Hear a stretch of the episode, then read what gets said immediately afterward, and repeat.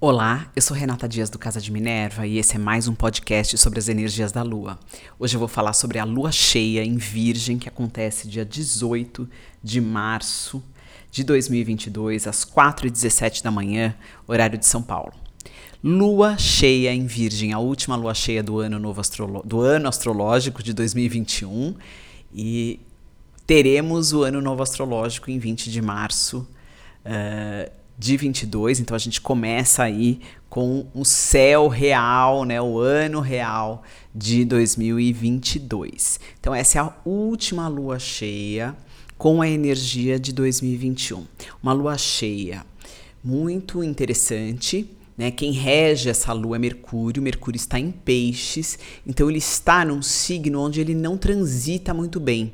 Ele não está muito alerta. É como se ele tivesse retrógrado. Em Peixes também temos o Sol e uh, Netuno e Júpiter. Então você imagina como a energia de Peixes está exacerbada. É uma energia muito boa para criação artística, para trabalho com espiritualidade, para despertar nossa sensibilidade, mas ela não é muito boa para as coisas práticas do dia a dia. Então essa lua, essa oposição de Sol e Lua, culminando nessa energia, ela pode criar uma queda de braço entre aquilo que você precisa fazer e aquilo que você consegue realizar, né? Isso pode ser um tema importante e recorrente nessa próxima semana.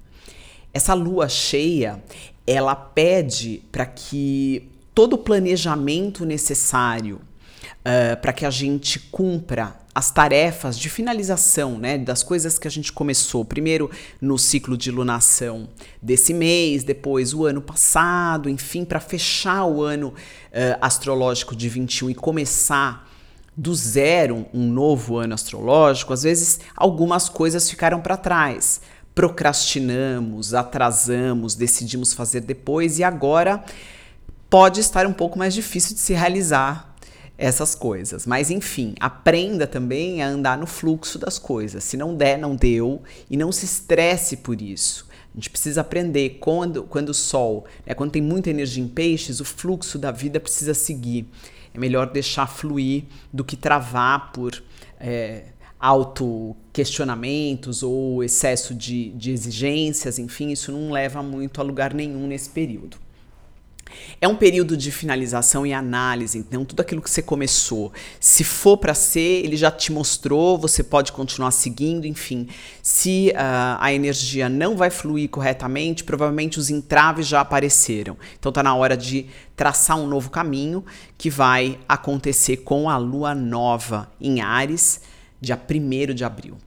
Então, aguarde ali, faça a finalização, comece o ano novo astrológico, escreva o que você quer para esse ano, mentalize, coloque as suas energias naquilo que é importante para você e coloque uma força de início ali na próxima lua nova.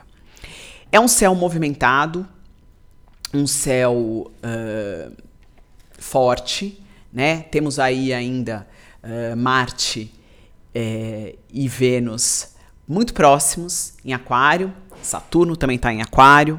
Esse Marte e Vênus formam um aspecto complexo com Urano, primeiro Vênus, né, e depois em seguida Marte. O que, que isso significa? Né, Marte e Vênus tem a ver, é a, é a nossa capacidade de querer algo e Marte de realizar aquilo que se quer. Né, quando a gente fala de Aquário, a gente fala de uma energia de coletivo, uma energia de grupo, então provavelmente pessoas sairão da sua vida, grupos não farão mais partes e outros poderão entrar e começar a fazer parte aí do seu dia a dia. Então, presta atenção naquilo que, nessas pessoas que estão chegando e nas pessoas que precisam ir.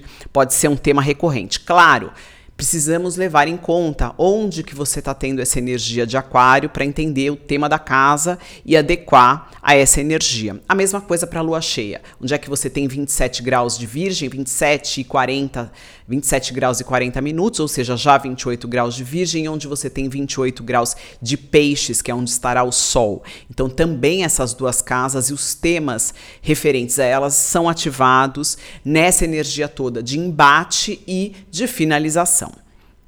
Uh, É importante a gente entender que essa lua, a lua ela é muito rápida, né? Então ela vai formando aspectos uh, durante o período que ela tá ali uh, num signo, de forma muito mais rápida, né? É, na lua, né, no dia da lua cheia, ela já forma um aspecto uh, fluente com o nó do norte, que mostra um pouco caminhos Uh, em relação àquilo que você tem que seguir, ou em relação a valores que são importantes para você agora, ou cuidado com você, já que esse nó do norte está é, em touro, e com Plutão.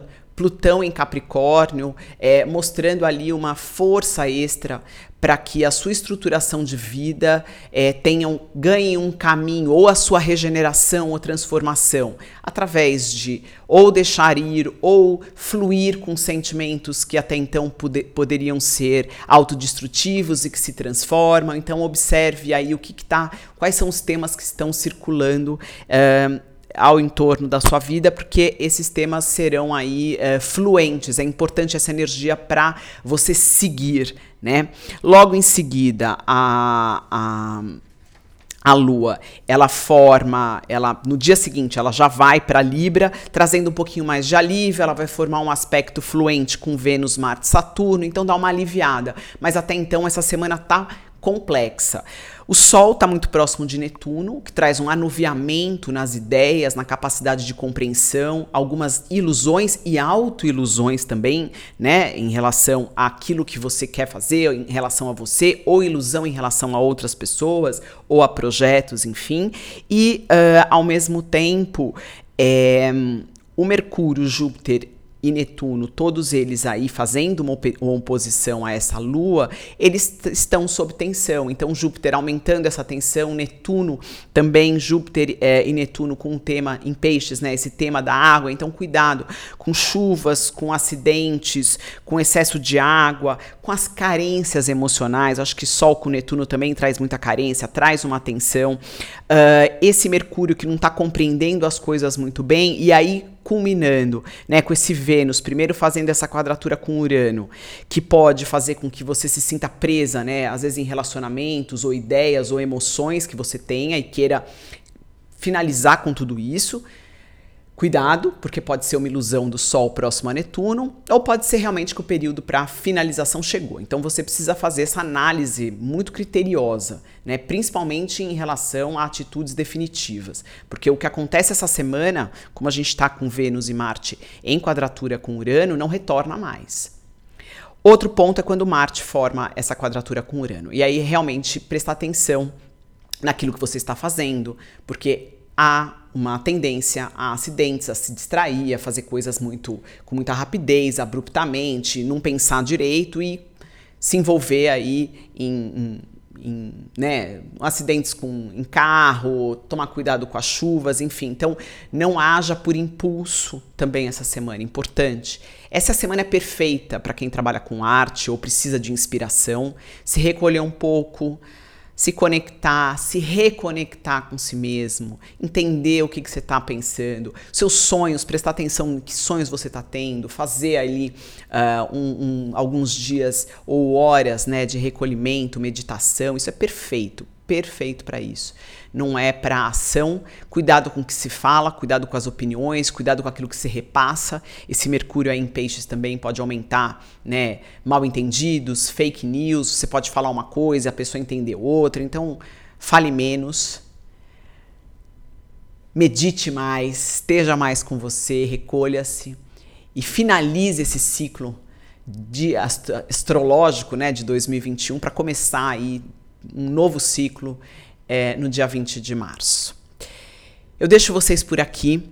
Vou tentar gravar um podcast falando sobre esse ano novo astrológico, mas se eu não conseguir no dia primeiro, Uh, antes dessa lua nova em Áries, eu já aposto e conto um pouco de como que vai ser esse novo ano de dois mil e vinte e dois, e que a gente possa aí contar com a ajuda da energia espiritual e emocional de peixes para nos guiar esse ano, que a gente saiba o que fazer com a preciosidade que é estar vivo, Acho que isso é o mais importante, entender que isso é precioso, que a gente precisa agradecer a isso todos os dias. Não é uma bobagem, é um presente. Eu deixo vocês por aqui e até o próximo podcast.